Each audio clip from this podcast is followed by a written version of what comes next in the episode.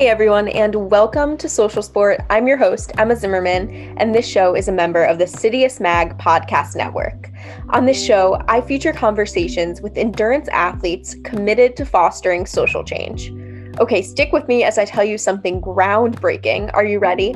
Sports are not the center of the world, not when we consider all of the big topics and issues that exist in this world.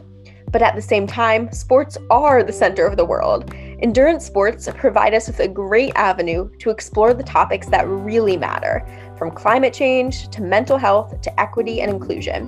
So come along as my guests and I explore one question How are endurance sports a powerful platform for social change?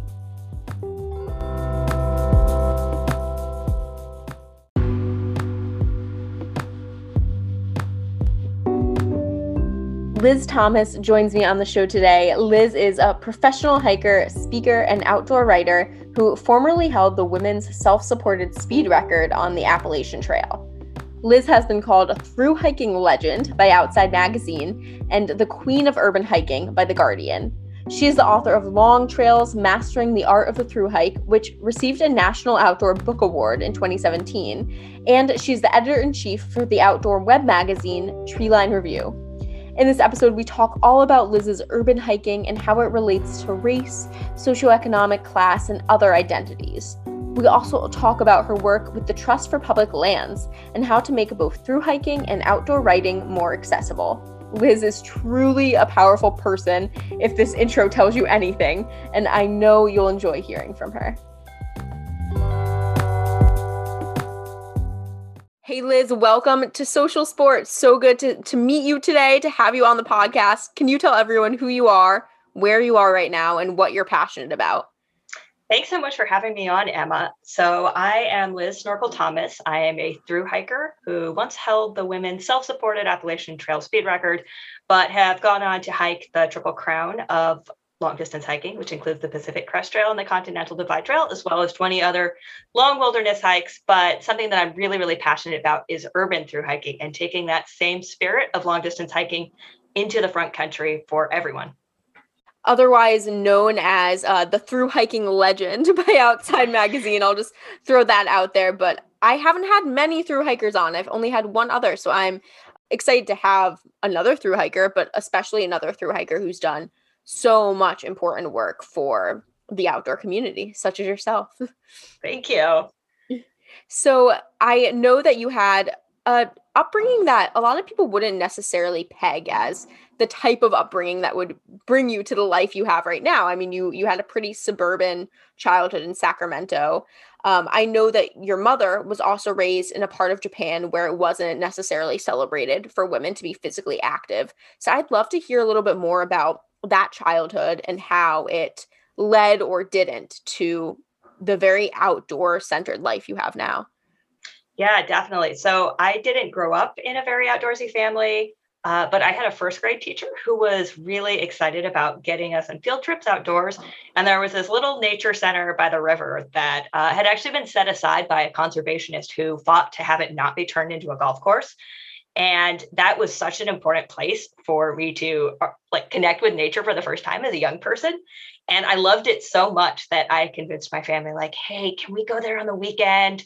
Uh, and you know it's free. So it's even though my parents were not big outdoorsy they were like hey something that our kids want to do that's free. Okay let's do it. And also like i had my third grade birthday party there and i invited everyone in the class uh, and you know that was another thing where it's like my parents were like oh i don't have to pay for the bowling alley or whatever else that normal third graders do for their party. So i think that really rooted me in a love for nature. Even though i was an extreme about it i was the slowest runner in my fifth grade class. Um, but it didn't matter because i just loved being outdoors. So how did that you know finding your own love for nature how did that translate to getting into backpacking because I know you went on your first backpacking trip. I believe it was 2007, right? Let's see. That was my first. You know, that might actually be true. Um, yeah, my first through hike was in 2007, but yeah, come to think of it, that might have. I I did go on um, a, a school backpacking trip um, but you know, I think it actually might have been in 2007 too. So yeah, it it wasn't until I was an adult and really had so done. Was, I'm sorry, your first backpacking trip was that your first through hike then? No, I had gone on a a, a school trip, but I would say probably like my second backpacking trip. Wow. wow, wow, wow. And that was the Tahoe Rim Trail, correct? Right, right. Yeah. So what was that experience like? Because I would assume it was a positive experience to lead you to what you do right now. Yeah.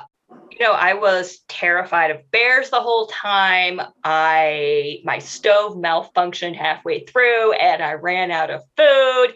My feet hurt so much and like I wasn't really big on taking ibuprofen or any painkillers and like they hurt so much and I was like I think I need to do this. Um, but you know, I loved it and I I just felt so exhilarated after I'd done it. I was like, I need to do more of this. How did you get from that experience to I mean a pretty short timeline, 2007, that trail, and then you had the speed record on the Appalachian Trail in 2011. Can you tell me a little bit about that development? Yeah, so um, it you know 2007 when I hiked the Tahoe Rim Trail, that was really like when I first was like, you know what, this was a, a short shorter through hike I wanted to make sure that I liked it before I committed to something like the Appalachian Trail. So the next year, knowing that I liked it, having learned like, hey, maybe some footwear that doesn't hurt would be something I want to start with. Uh, I hiked the Appalachian Trail, and that was like a, a, crash course. And like I thought I knew so much from having hiked the Tahoe Rim Trail, and there was so much more to learn. Um, and then after that, I hiked the Pacific Crest Trail and the Continental Divide Trail, kind of each summer after that. And while I was on the Continental Divide Trail, I was kind of like fantasizing about going back to the Appalachian Trail and being like, hey, I've learned so much on these through hikes. I wonder how I can challenge myself on the Appalachian Trail. And that's kind of led to the speed record in 2011. So I think, you know, some people listening might be familiar with, you know, ra- there's a lot of runners who listen to this podcast. So might be familiar with like short trail races or maybe even like ultras that they're doing for a day at a time. And then they might be familiar with like hiking as a more slow meditative experience i'm curious what the day-to-day reality is like of going for a speed record on a hike because i'm sure like i envision it as kind of a mesh of those two experiences but i have no idea so i'd love to hear from you what that's like. Yeah i mean i think with at least with a self-supported speed record like i had uh you know like i didn't have a team who was meeting me at road crossings or handing me food so it's a lot of logistics that normally on a race your team would be helping you figure out. Um, and i think you know a lot of that's like mental energy and understanding what's going to come up next and what i it's like anticipating what i'm going to need before i need it. So being very self-aware i think is part of it. And really just like you know with a race like you can give it your all and then the next day like watch tv and prop your feet up.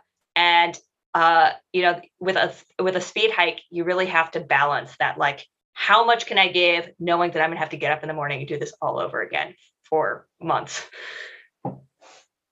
That that was 80 days, correct? Yes, 80 and a half days. So how did you get up in the morning and keep doing it over again? What kept you going? And what kept you, you know, motivated part, to do it so fast? yeah, part of it was because I had hiked the Appalachian Trail before. I, I was really, really excited to see it again and to experience it first of all as as someone who had learned all of these skills and seen other places, and specifically, you know, I'd seen some of the challenges of the Continental Divide Trail, which have to do with like connectivity and private and public land. And the Appalachian Trail is awesome because mm-hmm. most of those issues have been figured out. So I just felt so grateful and appreciative of everything I was seeing that it really excited and motivated me to see what was around the corner. That's so cool. I think that's the ideal experience. That's what you want on a through hike is just to be excited about the next thing. So yeah, I want to I just dive- like had a smile on my face the whole time I was hiking. that's that's surprising. I think a lot of people would not expect that. I want to dive into your writing a little bit because I think a lot of your writing, like you touch on this joy element of hiking. You said you have a smile on your face, but a lot of your writing is really also about the reality of it and how it's not all joyful. There's a lot of joy, but it's it's realistic. And and I think it's also making through hiking more accessible to other people. And so I'd love to talk a little bit more about those two things. But first of all, let's start with the the book Long Trails: Mastering the Art of Through Hiking or Mastering the Art of the Through Hike, sorry, that you wrote in 2017. What was the inspiration behind writing that book? Yeah, I think the inspiration was that I had spent a lot of unnecessary money and had spent a lot of unnecessary pain, both physically and emotionally, learning things about through hiking the hard way. And yet, through hiking had still changed my life and like mentally rewired me into a much more emotionally stable and happy person, um, and someone who felt uh, like I could prioritize and and really have a purpose so I really wanted to share that joy with others while also minimizing those barriers and uh, to entry that I had experienced. So, what are some of those barriers to entry? Yeah, you know, so when I wrote my book, there were only two other books out there uh, by major publishers on how to through hike, and they were very really? much so written by um, these sort of like like expert hikers, kind of um, you know these white men who were really revered, and it was kind of like here's the way I do it, and that's the way you can do it too. And I really wanted to have this narrative. Like I realized I was going to be the first woman, the first person of color writing this how to mm-hmm. through hike book, and I had this overwhelming responsibility, not just to tell my story and be like, this is the Liz Thomas way of getting a speed record or whatever, um, but instead have it be kind of this collective story of so many different through hikers who weren't seeing their faces and their voices and perspectives heard on, you know, very like very strategic, like, how do I get started through hiking? What has been some of the feedback because i'm sure that's so important to some people like women and people of color and women of color especially to see that voice represented in this book. What has been some of the comments or feedback that people have made on that? Yeah i think people really appreciate um, having these perspectives. Um, you know what I also wanted to include a diversity of ages. And I know that a lot of people have reached out to me mm-hmm. who are retirement age who are going on their first through hike and have been like, I'm so happy you included the perspective of Dean, you know, going in his 60s and he's going a different pace than you, but he's having the time of his life and he's thinking about gear and food. And a lot of people have really appreciated that. Yeah, so much goes back to like you can't be what you can't see, you can't do what you can't see and and I think like representation sometimes like there's the narrative that it gets overstated you know it's like how much how important is representation really you know? But this just goes to show that it really is important to so many people. Yeah for sure. Uh, another piece of feedback is that i included a lot of information about you know your relationship as a hiker to your family. How do you tell if you're a young person how do you tell your family that you're going to go off solo hiking in the woods for five months? Or if you're a parent, how do you tell your family and your kids, I'm going to go off and hike for five months? So having those conversations, and these were the sorts of things I wasn't seeing in other through hiking books. It was very much so focused on the bears and, uh, you know, blisters. And there's so much more that goes into through hiking that's really a sort of social and, and mental preparation. Yeah, and I think it's so easy to romanticize through hiking. I mean, you talk about this joy, which I know is part of it, I'm sure is part of it, and that's represented in the book. I mean, it has beautiful pictures, but uh, what I also love about it is that there's a discussion of the nitty gritty. I mean, you talk about your family, navigating your relationship with your family on the trail, and finances and jobs. Are there any other, or maybe you want to go into more detail on some of those, but what nitty gritty realities should aspiring through hikers be aware of? Yeah, I mean, I you know there the the things that I love about through hiking is it's it's really the highs are the highest and the lows at the time feel like the lowest. Um, you know, you're sitting in the mud on the side of a road and you've run out of food and water at you know it feels like you're in despair and i love the that the trail keeps reminding like no matter how bad things may seem things move on, things get better. And that's one of the great lessons that I think through hiking can teach people to bring back to their lives. And I think it also goes back to why it's a place for everyone and it's a place where everyone can learn some something. It seems like there are just so many lessons that can be relatable and can be important to people of all different walks of life, all different backgrounds. That's what it seems like from hearing you talk and from reading your writing yeah, um, being in nature can be very humbling, but I think that's also very good for humans. Yeah. So, what would you say to someone who maybe has never done a through hike, wants to do a through hike, but isn't quite sure if they can swing it, maybe financially, or maybe they have a family or just other responsibilities? What would you say? Yeah, I mean, the first chapter, actually, the first two chapters, I really talk about all of these things where, like, I really wanted to set it up to be a from dream to reality sort of, of book where you first get uh, an inkling to go on a through hike and you're like, what's involved in that? How much does it cost? What am I going to need? And, and really kind of anticipating those questions that your family is going to have or that you might mm-hmm. have about how am I going to make this work? Um, so I would say in the process of of telling my own story, but also interviewing a bunch of other hikers from different walks of life on how they've tackled and gone about solving these problems and, and making it happen to go on trail. I mean, I learned a lot, a lot writing the book um, and hearing those stories. And I think a lot of times hearing those stories of how others swing it can really empower you to go out and do it yourself. Well, I'm sorry to put you on the spot a bit, but I'm super curious. Are there any story, like any one story that most stands out to you or that you learn the most from? Yeah. Um, there's one through hiker named Scarecrow who went out uh, and I think he had two or three kids who were like maybe around like eight or 10 at the time. And, you know, I learned so much about how he navigated, you know, communicating with his family and making his kids feel like they were part of the hike, even though they were at home. And, um, you know, supporting his spouse and the conversations that they mm-hmm. had together about, know, what are we going to do? If the air conditioner breaks? Uh, like, what sort of situation is going to be intense enough that you're going to have to get off trail? Um, and that was so powerful those those discussions that they had. It really made me think like these are important ways that more people can go out by just knowing the right questions to ask one another. Totally yeah. It seems like because it be- can become a affair of everyone who's part of your life you know your family those you live with. It's there's probably so much fear coming from other people and so many considerations it's not just about you taking the time to be on yeah, the trail sure. so i'm sure that's powerful for sure. So you mentioned that this person's name was Scarecrow, and I'm just thinking that you haven't told the story about how you got your trail name, and I need to hear that. So would you mind taking a moment and explaining where your name comes from?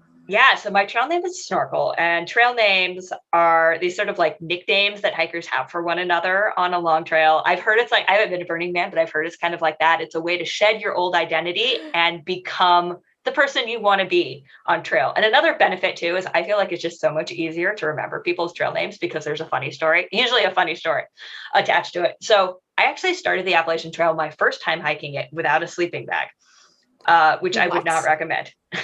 So what was the plan?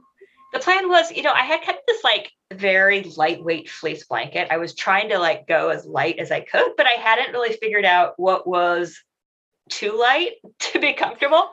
So about 30 miles in, there's a gear store, and I ended up spending a lot of money on a sleeping bag. But I was like, this is not gonna, I'm not gonna be able to keep mm. going. And about 500 miles in, I see that same sleeping bag for sale in another gear store and realize uh, their sleeping bag looks all warm and fluffy. Mine is sad and deflated. I'm like, what gives? I spent so much money on the sleeping bag. They told me it'd last 10 years. Why is it mine fluffy? And the guy at the store was like, Oh, did you get it wet? And I was like, No. And he's like, Well, uh, what else could it be? And I'm like, Well, I stick my head inside to keep my face warm. And he's like, Oh, your breath, the moisture from your breath condenses the down. It, it, it creates moisture on the down. So that's what's causing not to be so fluffy. So people were joking, other hikers were joking that I need a snorkel to stick up out the top. uh, so that's how I got my trail name. And that's I did so find funny. I did stop putting my head inside my sleeping bag.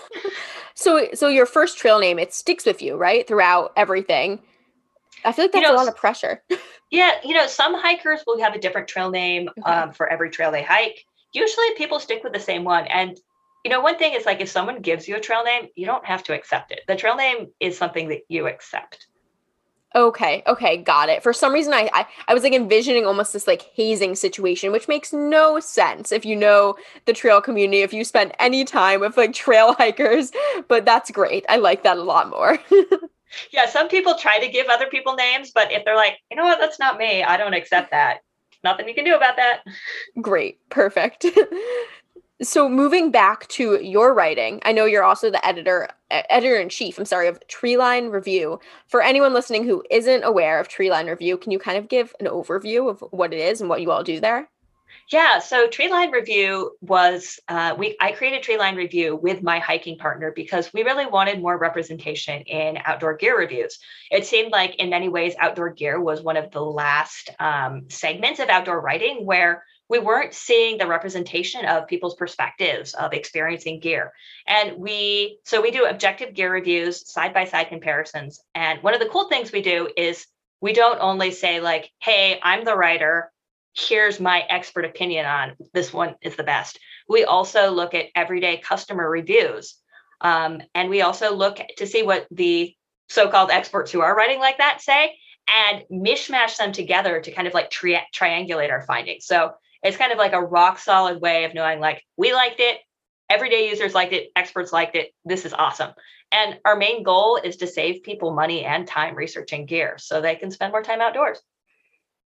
That's so important. And to me when i look through everything on treeline review website you know there's these how to guides these where to guides and the gear reviews like you're talking about to me it seems like it's dealing with a lot of barriers to entry and kind of just making the sport more accessible can you talk a little bit more about like that concept of accessibility and how gear reviews how this online site can do that yeah. So, first of all, uh, we're very deliberate about the writers that we choose, and we aim to have uh, about half of our writers be people of color, LGBTQ, um, with a diversity of ages and abilities. Um, so, that's one way that we really try to increase representation. But of course, all of our writers are guides and top of their field, really, really experienced. And they're also really dedicated to, you know, not being gatekeepers. They really want to get other people out. So, you know just the language that we use is so important making sure that we define terms that can end up being kind of like a gate a lot of like outdoorsy terms or the way that outdoor people write can um, can alienate some readers so we really just want to use plain language that people no matter what level of outdoor experience they have uh, we don't make assumptions about what they know and we really just explain it so that everyone can get super excited about going outdoors and that seems so simple when you say it, but it, it, takes a lot of intention to be like, I need to think about the language I'm using and make it accessible to anyone, really. And, and I think, like, yes, it seems simple, but it really is a practice that I hope other editors of, of similar reviews or anyone in the outdoor industry or any really sort of sport community takes. I hope they can take on that practice as well. Yeah, and it's something too where we're training writers, and especially when we're working with writers who've written for other publications, it it takes a little bit of undoing of the practices that have been so established in outdoor writing. Right, right. And how do you do that? I mean, like, what is it like to? Because because I'm sure most outdoor writers they're used to talking to a certain population who has like maybe some knowledge. So how do you make sure that they're writing in an inclusive way?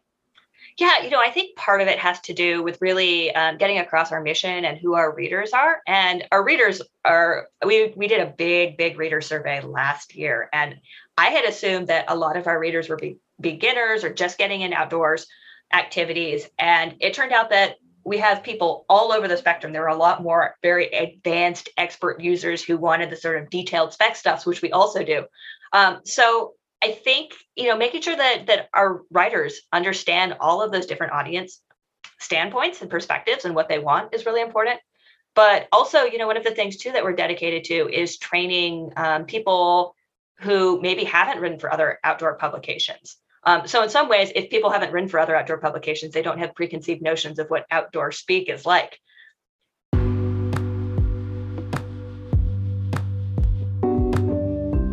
This episode of the Social Sport Podcast is sponsored by Ope Running. Ope Running is an ethical running apparel brand designed and produced in Minnesota. The mission of Ope is truly incredible. Their performance apparel is high quality, made of recycled and dead stock fabrics, which is pretty unique. Ope even offsets the carbon emissions for every order they ship. So, if you are a runner who cares about your impact on our planet and the people who reside here, and I hope you care about that, then this apparel is for you. I recently have been loving my Ope running apparel, and especially my tiny Lil shorts, which I have in the ocean blue color. They are made of a really breathable fabric, so they're ideal for spring and summer running. They're also super bright and fun, and I've gotten many compliments on them while running around New York. And as a bonus, they're called Tiny Lil Shorts, which is just a really fun name, and all of Ope's apparel has fun names.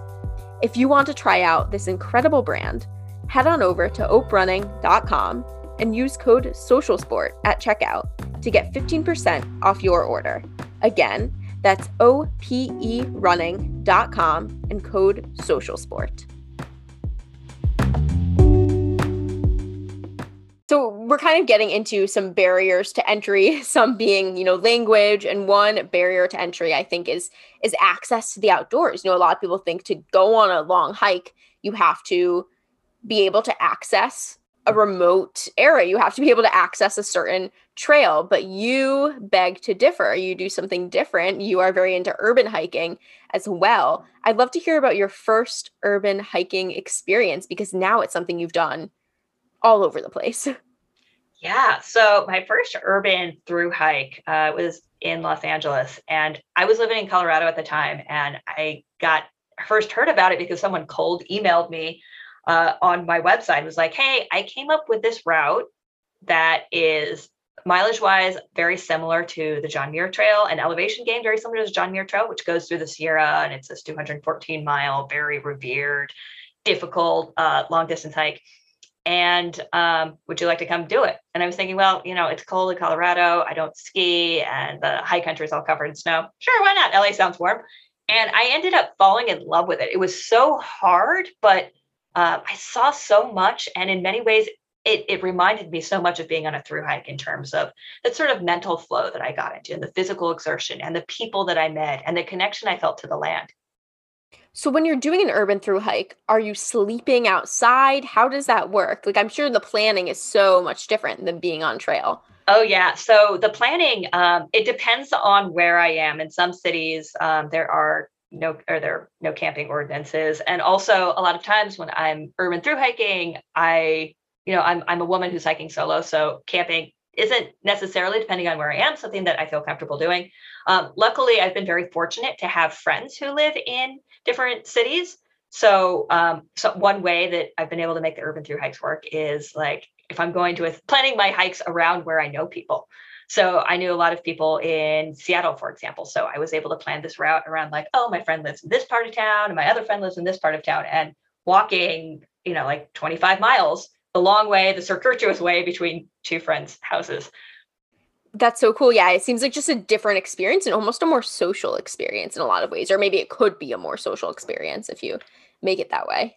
Yeah. And, you know, the fun thing too is that a lot of people, like when I hiked San Francisco, I had friends who I had made in elementary school who I hadn't seen since elementary school who were like, yeah, sure, you can stay in my house for a night.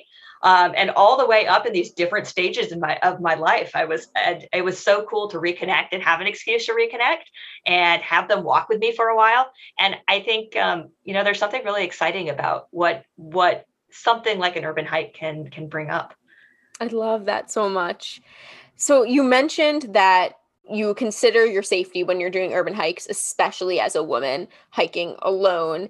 And I'm so happy you brought that up because that's something I think about a lot. And I think a lot of endurance athletes, you know, whether hikers or trail runners think about.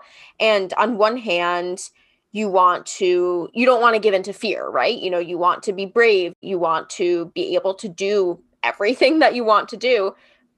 On the other hand, the reality of this world we live in is it's not as safe to be a woman alone, it's not as safe to be a person of color alone. How do you navigate those two conflicting realities?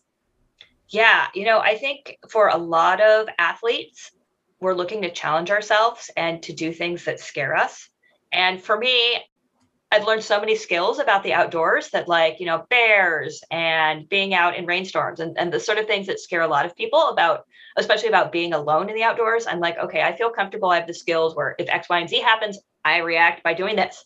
But in an urban environment, I, I find it's like even scarier. And so for me, that is actually an extra push to do it. But I, I think also, I think there's a really interesting question of like, why are we scared of walking around? And like, is it possible by walking, can we reclaim the space? Mm. That's so important. Like, too often we just engage with the fact that like we are scared. So what do we do rather than why are we scared? And that's yeah, so important to take a step back and think about like the systemic issues that exist. So I know that you've done urban hikes, you know, since that LA experience, you've done San Francisco, Seattle, Chicago, Portland, Pittsburgh, Pittsburgh, Denver, New York City. I'm sorry if I missed some, um, but that's the list I have. Is that accurate? Actually, I haven't done Pittsburgh yet. That oh, you haven't. Okay. Um, let's see. Tucson was really cool. Ooh. I actually was about to go to San Antonio. I'd done all the mapping and the planning, and the week I was supposed to go was March, uh, like 20th of last year. Oh. And it was like, okay, I don't think I'm gonna go get hop on right now. Um, but I, I am really excited to do that someday because I do have that all mapped out and planned. So, what keeps drawing you to these urban environments?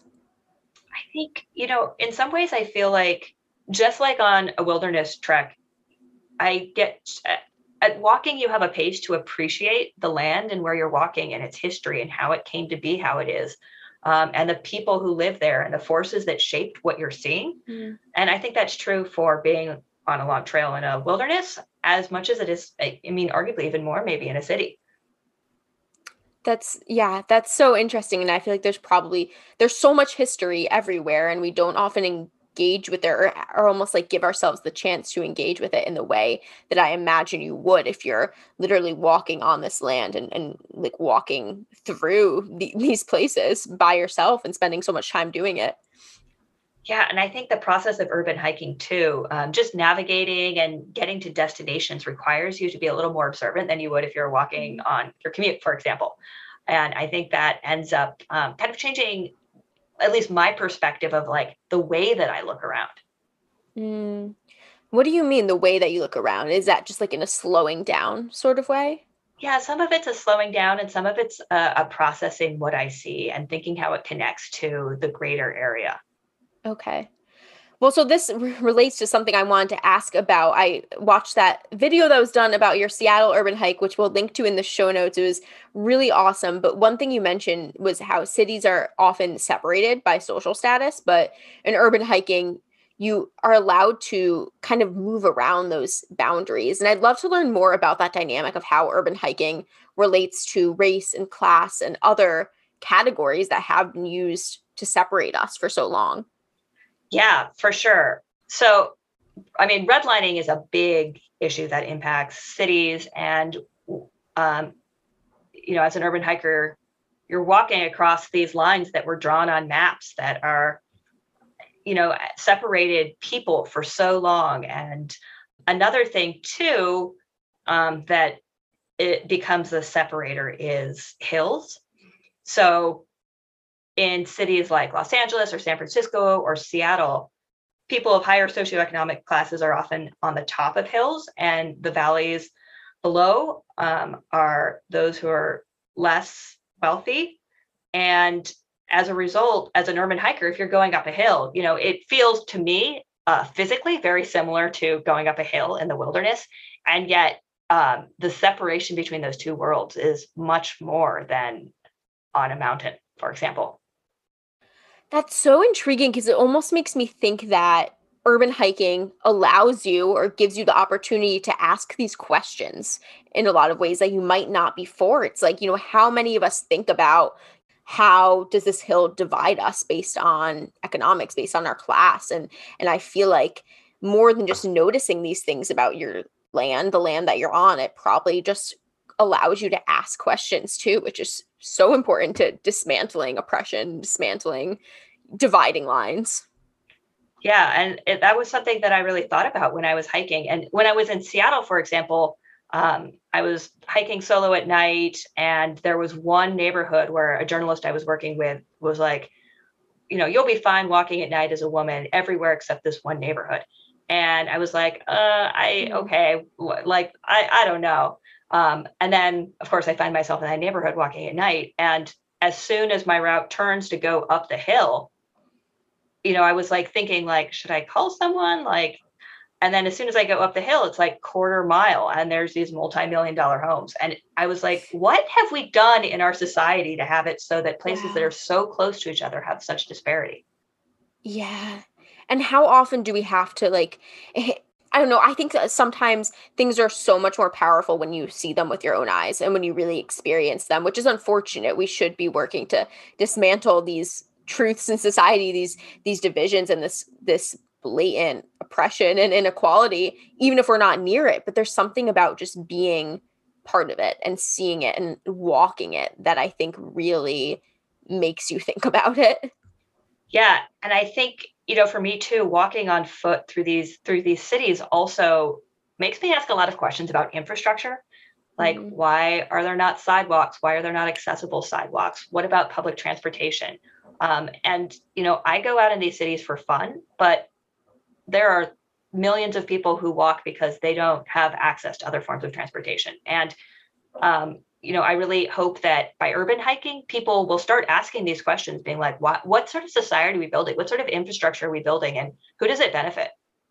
Yeah. And I think a lot of what you're doing is bringing people to ask those questions. And I know that one of the urban hikes you did, or you've maybe done a number of urban hikes in partnership with Trust for Public Land. Notably, you created a trail that connected parks and playgrounds in New York City, which makes me so happy because I live in New York City. So, could you tell me a little bit more about that partnership and that specific project too? Yeah. So um, the Trust for Public Land has been for the last 20 years working with um, with the Department of Education to take a lot of schoolyards, public schoolyards that um, essentially look like parking lots, and especially for me, not from New York City.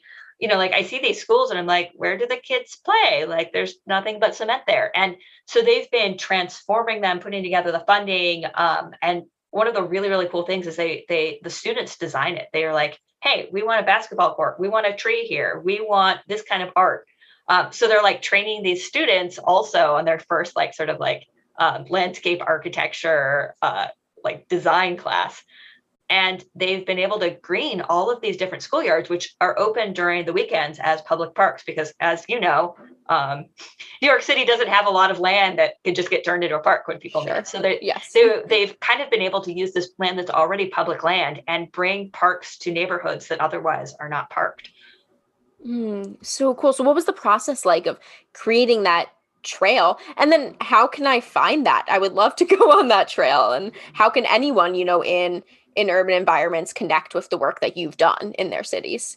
Yeah. Um, so the process of going through that, building that route was I worked with the Trust for Public Land to figure out what schools they had had turned into green parks. Um, and there are schools on all five boroughs. So I really wanted to connect, also have the, this uh, discussion about, you know, like this is work that needs to be done everywhere. Um, and and I also wanted to get an understanding of like who in the city has access to green parks other than through the school, through the Trust for Public Lands school parks. Um, and it, it, was so fascinating seeing the differences between parks across the boroughs and sort of the investment mm-hmm. in parks, because I would say in general, uh, New York parks are really well funded, um, but there's definitely disparities. Um, disparities in access to parks, disparity in the sort of resources that the parks have, and seeing them by foot and seeing them so like boom, boom, boom, boom, boom, day after day um, and watching the neighborhoods change on foot and change again on foot as I keep moving, yeah. moving really made me aware of all of those disparities. Yeah, I mean, I can imagine, you know, living in New York, but but again, you're seeing all of them. You're seeing all of them in such a short period of time. It probably really confounds the the effect of thinking about disparity. Yeah, yeah, but I mean, one of the things that really warmed my heart was you know, going to these parks, especially after school hours when they open up to, to everyone and seeing grandparents and seeing Tai Chi classes and people doing playing chess and just like all sorts of people from the neighborhood gathering in this space and being outdoors and spending time with another. And, you know, that's what being outdoors should be about. And it's something everyone should have access to. Absolutely. Yes. So, how can people access the work that you've done in urban environments? This trail, you know, posted somewhere? Or, like, how can people find that? Yeah, so the Trust for Public Land has a few stories about that route and um, the goals and some photos from it. So I can share that link with you and you can share it with your audience as well. For sure. Yeah, so people can find that in the show notes if you're listening right now. And and, and there are other resources in other cities as well, because I know you've done different projects in other cities? Yeah, some of my cities, I do have maps that are available. Some of the cities, so for example, um, in Los Angeles, I hiked a route that has become kind of an established route now called the Inman 300. Mm-hmm. So if you Google Inman 300, there's actually a free like guidebook. So you can go out and hike it yourself. Um, that's really, really detailed. So I would say um, that's a really good resource. I also the San Francisco route um, is based on a stairway uh, stairway book by Adah Bat- Batalinsky um, called like Stairways of San Francisco. Mm. So there's there's some really interesting resources out there for people interested in urban hiking. So cool. Like honestly, talking to you right now is making me want to go out and do a, a long urban hike. Like it just sound it's just so many things about it are so interesting and so much more accessible than other forms of hiking. So thank you for that. I'm yeah. super inspired now. Yeah, and I know, know, the cool thing about urban hiking too is I feel just as tired after a day of urban hiking as I do being in the wilderness. I can imagine. I mean, and also like I I feel like the, you know, urban cement whatever it is you're walking on, it does more to your legs. It's less forgiving. So I can oh, imagine sure. that's tiring. For sure. I know you're doing more work with Trust for Public Land now and you're pushing Congress I guess they have a campaign to push Congress to create this emergency park funding. I'd love to hear more about that campaign and why it's so important to you. Yeah, so uh, the Trust for Public Land is actually leading uh, at least 200 different organizations, which span from community groups to nonprofits to for profit businesses, just a, a big coalition of people who are interested in seeing this um, Parks Jobs and Equity Act. And the idea is that a lot of local parks budgets were hit super, super hard in 2020 by COVID. Uh, and as a result, like, first of all, in 2020, like interest in being outdoors and spending time outdoors totally ballooned because everyone was like, hey, this is a safe thing I can do. And a lot of people have come to love it. And they're like, I want to keep doing this. So there's a lot more interest in park. There's a lot more park users. And at the same time, park funding has gone down and so we're kind of like stuck in this situation where like park funding has gone down and like people who are seasonal workers for parks for example like don't have jobs so and, and meanwhile also with the equity aspect as i saw in new york there are neighborhoods that have far fewer parks than others and have far fewer mm-hmm. resources. So, this is kind of like a cool way to address a lot of different problems by helping helping locally those budgets to get parks back up and running to build parks in neighborhoods where there aren't parks right now that where there's a lot of interest in it and also to create jobs in the process of doing that so we're giving people access to the outdoors we're creating jobs um, and uh, we're helping with covid relief so it's kind of like this this beautiful bringing together a lot of different people yeah so many things bundled together which is what any solution should do i think yeah, it's it's really creative and well thought out, and I'm I'm super excited that they're they're pushing to get it through. And listeners can get involved in that as well, uh, right? There's um we'll, we'll put a link in the show notes, but to where they can get more information. For sure, um, and also there's a there's um, a, a petition that you can sign on the Trust for Public Lands website, and I know they're trying to get a lot of people um, to sign it so that we can really show there's interest in getting this done. Awesome. So if you're listening right now, you should go sign that right now it's it's important for so many reasons as liz was just talking about and you can learn more about it too. So i'll put all those links in the show notes as well. Lots of action items coming out of this conversation today which is great. I love that. That's what i want. So liz we're talking about this project. Anything else on your mind that you're looking forward to? Any writing projects? Any big hikes? What is coming up for you? Yeah um let's see you know, I, I, think this Trust for Public Land thing is something that I'm really, really excited about. And I think right now there's there's quite a few bills. I mean, it's it's changing so quickly that like keeping on top of them can sometimes be a challenge. But there's a lot of really interesting, important bills that have to do with getting outdoors and um, equity and and creating access to space. So um, I'm really excited about that opportunity right now. And that opportunity has existed um, since the beginning of this year. Cool, awesome. So all the more reason to to get people involved in it if they're listening. So you're doing such incredible work. I want to have a little bit of fun. I have a few rapid fire fun questions. I always like to wrap up with those. So if you're ready, what is your favorite hike you've ever done? Ooh, um, that's, that's, that's a hard one. Um, I really like the Benton MacKaye Trail, uh, in which is it starts in the Smokies. Um, I'm very oh. fond of it. I'm sure that's beautiful. Yeah, you, it's it's a little bit like the AT, but more um, wild. Okay, okay. Do you have a hike that you want to do that you've never done before? Oh, I'm sure again there are so, multiple, but so so many. Um, I'm really excited about hiking um, the Superior Hiking Trail or the Ice Age Trail up cool. in in yeah up in Wisconsin and Minnesota. And you've never done that one before?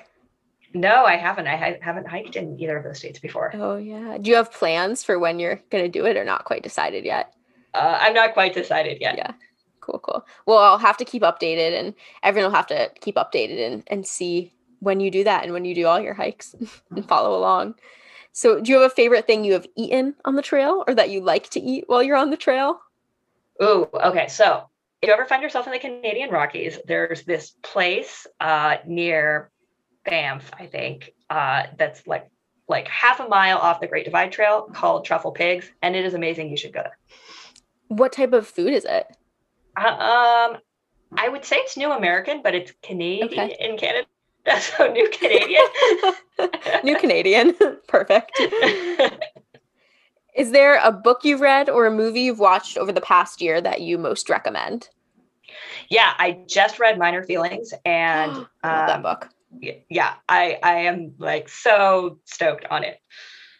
Yeah, so she's so good. Yeah, we'll we'll link that in the show notes too. Book of essays. Yeah, totally, totally agree with that one. So the last question that I ask everyone is why is sport a powerful platform for social change? So, you know, I think that sport is a way to get people who care about one thing to think about how that thing is related to things that have a broader impact to other people. So, for example, one of my urban hikes was a brewery hike where I hiked to all of the breweries in Denver. And lots of people in Denver like hiking and like beer and don't really care about like creating equitable and accessible infrastructure. And yeah. by hiking to all the breweries, it became a way to talk about like, oh, hey, there's no sidewalks here, or um, you know, like there are lots of people in Denver who get around on these unsafe streets that don't have crosswalks, um, those sorts of things that impact all sorts of different people. Um, so I, I, think that's really important to be able to get a hook, to use sport as a hook to talk about these conversations that need to be had. Totally. Yeah. And I just hope that this conversation serves as, I guess, a hook, I'll say, for my listeners to to kind of think about how they move around the places where they live, the places where they recreate, where they visit, and and just think about this land, think about these cities and how they're divided, how they're created. I think that the movement that you do walking around these places, going on these long hikes, just really allows you to ask questions. And I hope it pushes other people to do the same thing as well. Yeah, I hope so too. Well, thank you so much for coming on. It's been such a treat to speak with you, and all of the work that you're doing is so important. So, thank you for taking the time today. Thank you for having me on, Emma, and thank you for your mission of your podcast.